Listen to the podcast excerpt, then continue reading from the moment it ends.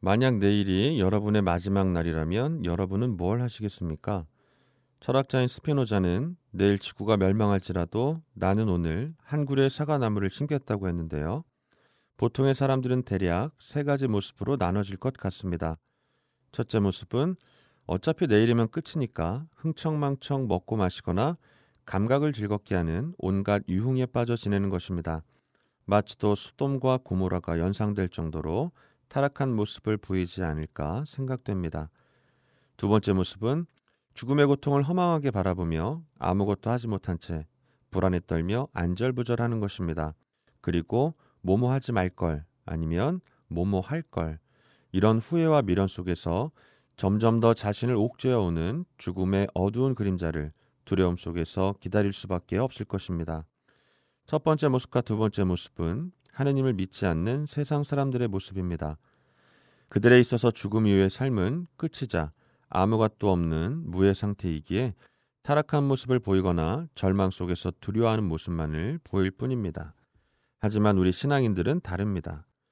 그렇다면 마지막으로 하느님을 믿는 신앙인들의 모습은 어떨까요?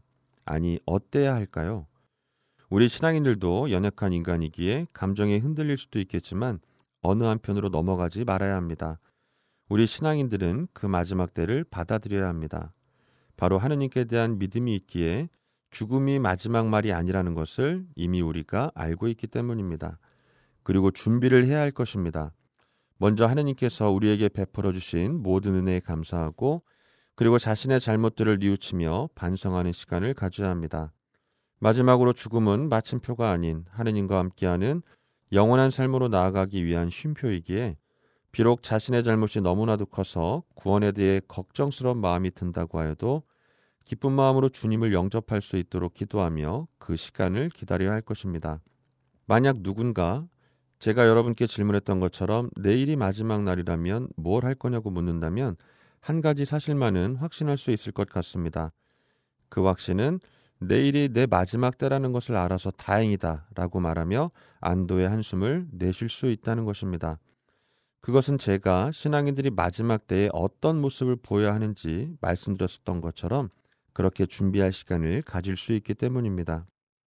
오늘 복음 말씀에서 예수님께서는 제자들에게 너희의 주인이 어느 날에 올지 너희가 모르기 때문에 깨어 있으라고 하시면서 이것을 명심하여라고 충고하듯이 말씀하십니다. 앞서 말씀드린 바대로 그때와 그 시간이 언제인지 우리가 모르기 때문입니다. 안다면 그제서라도 준비할 시간이 있겠지만 사람 일은 어떻게 될지 아무도 모르기 때문에 늘 불안한 마음으로 사는 것입니다.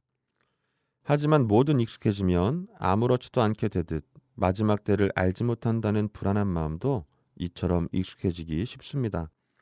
그런 우리에게 예수님은 경종을 울리는 섬뜩한 말씀을 하십니다. 만일 그가 못된 종이어서 마음속으로 주인이 늦어지는구나 하고 생각하며 동료들을 때리기 시작하고 또 술꾼들과 어울려 먹고 마시면 예상하지 못한 날, 짐작하지 못한 시간에 그 종의 주인이 와서 그를 처단하여 위선자들과 같은 운명을 겪게 할 것이다. 그리고 다음 말씀이 아주 깊이 가슴을 찌르듯 들립니다. 거기에서 그는 울며 이를 갈 것이다. 그렇다면 어둠의 고통 속에서 울며 이를 갈지 않기 위해서 우리는 어떻게 해야 할까요? 라틴어에 까르페 디엠이라는 말이 있습니다. 보통 이 말을 현재를 즐겨라는 말로 이해하지만 엄밀히 말하면 지금 이 순간에 충실하라는 말입니다. 그렇습니다.